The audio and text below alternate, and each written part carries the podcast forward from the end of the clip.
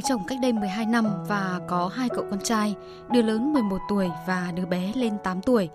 Ngày lấy chồng cả làng cứ xì xào tôi hám của nên lấy chồng lớn hơn tôi 25 tuổi. Khi chúng tôi kết hôn thì tôi 22, còn khi đó anh đã 47 tuổi rồi.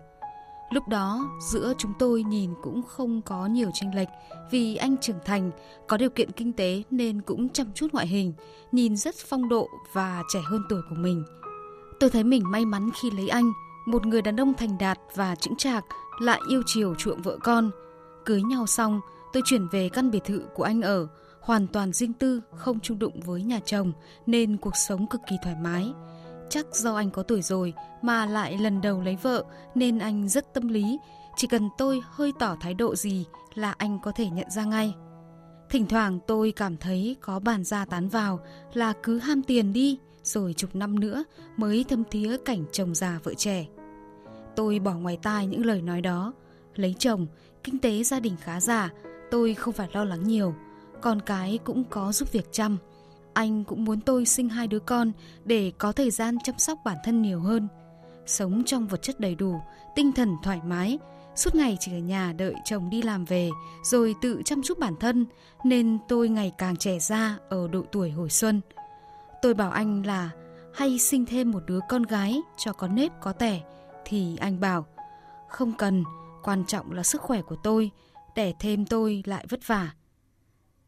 Cứ như vậy cuộc sống êm đềm trôi qua, cho đến 3 năm nay tôi bắt đầu thấy sức khỏe anh đi xuống, phong độ cũng sụt giảm, tóc anh bạc trắng, da nhăn nheo lại.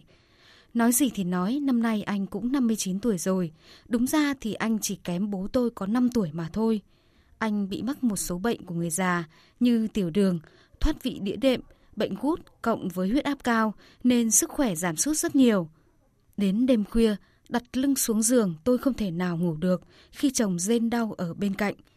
Dù thuốc thang đầy đủ và tôi rất chăm lo chuyện ăn uống cho chồng, nhưng không cải thiện, càng ngày càng đi xuống. Chuyện vợ chồng chăn gối cũng không còn được mặn nồng nữa. Tôi bắt đầu thấm thía câu chồng già vợ trẻ là như thế nào. Đi chơi gặp bạn bè, thỉnh thoảng lại bị mấy người bạn thân hỏi trêu. Cụ nhà mày dạo này có khỏe không? Tôi biết chỉ là đùa thôi, nhưng mà cũng cảm thấy rất chạnh lòng. Rồi dăm bữa nửa tháng lại theo chồng đi viện khám. Nằm lại đó chữa trị vài ngày mới được về. Tôi cảm thấy mệt mỏi vô cùng. Lúc đầu anh kiếm cớ làm việc khuya để né tránh tôi, nhưng về sau anh cũng thẳng thắn thừa nhận mình không đủ sức làm tròn trách nhiệm của người chồng nữa.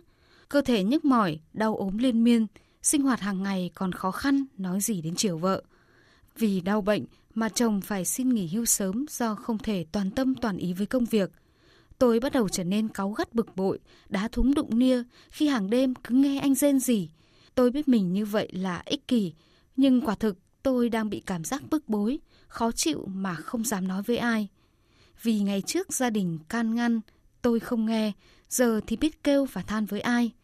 Than vãn cũng chỉ khiến cho người ta cười vào mặt tôi mà thôi. Tôi cũng lo nếu sau này anh mất đi, ai sẽ lo cho mẹ con tôi. Bao nhiêu năm nay tôi quen dựa dẫm vào anh rồi. Giờ anh đổ bệnh và sức khỏe suy yếu vậy, tôi cảm thấy chới với và không biết bấu víu vào ai. Anh nhận thấy điều đó và đưa ra đề nghị không ngờ. Anh bảo, em không cần phải lo, anh đã làm và tích góp đủ cho ba mẹ con em sống. Tuy sẽ không được dư giả chi tiêu thoải mái đến cuối đời, nhưng khéo ăn thì no, khéo co thì ấm. Anh còn nói nếu cảm thấy khổ sở quá khi phải sống với một người chồng bệnh tật thì tôi cứ thoải mái tìm một người, nhưng tìm ai thì hãy tìm người tử tế đỡ làm khổ con. Tôi đã khóc rất nhiều, quả thật là tôi cũng đã nhìn trúng một người đàn ông nhìn anh ấy đẹp trai, phong độ nên cũng khiến trái tim tôi rung động. Tôi thấy mình thật tệ khi ích kỷ chỉ nghĩ đến bản thân. Nhưng thực sự nghĩ đến cảnh mình mới 34 tuổi, vẫn đang độ xuân xanh nhưng phải chịu cảnh như thế khiến tôi tủi thân vô cùng. Tôi vừa thương chồng cũng vừa thương chính bản thân mình, rồi lại ái ngại khi phải nghe mọi người dị nghị bàn ra tán vào. Nào là hám chồng giàu nên giờ phải chịu cảnh như vậy. Trong lời nói này có phần cay độc, nhưng cũng thể hiện sự ganh tị vì trước đây cuộc sống của tôi cũng đủ đầy. Tôi không biết nên làm như thế nào nữa.